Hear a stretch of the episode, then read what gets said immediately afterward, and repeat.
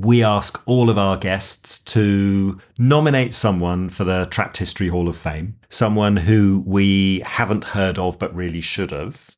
So, Polly, who who would you like to nominate? Well, I have a friend called Jonathan Elwes.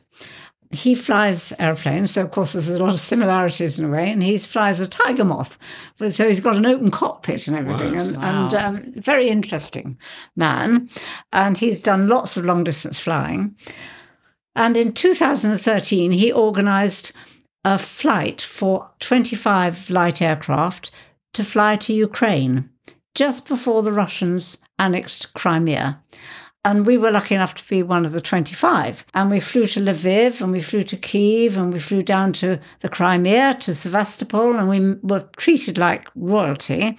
We met the head of the Ukrainian Navy. We had a reception on their flagship which we then saw on television sort of a few months, a couple of three or four months later, the same head of their, uh, the Ukrainian Navy being taken by the Russians. You know, so it, it, it meant a lot. But much more than that, since then, he has organized and helped bring over a whole raft of Ukrainian refugees. He's helped find all the um, the hosts to take them. He's encouraged people to to uh, all over the country. Little groups like our village has taken fifty Ukrainian refugees, but it was Jonathan that set the whole thing in in motion, and so he's helped an enormous amount of Ukrainian refugees in this terrible, terrible situation that they're in. Very traumatized.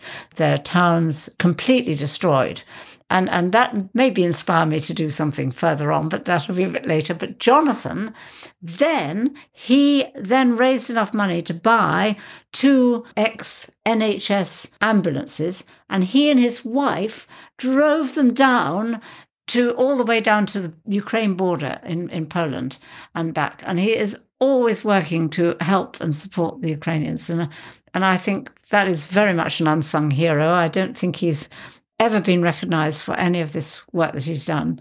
And he would be the first to be the most modest and, and feel embarrassed that I'd nominated him. But I, I think he's a great guy and certainly an unsung hero. I mean, that's what that's our tagline, unsung heroes. So yeah, yeah. Well, that's, that's what made me think of him.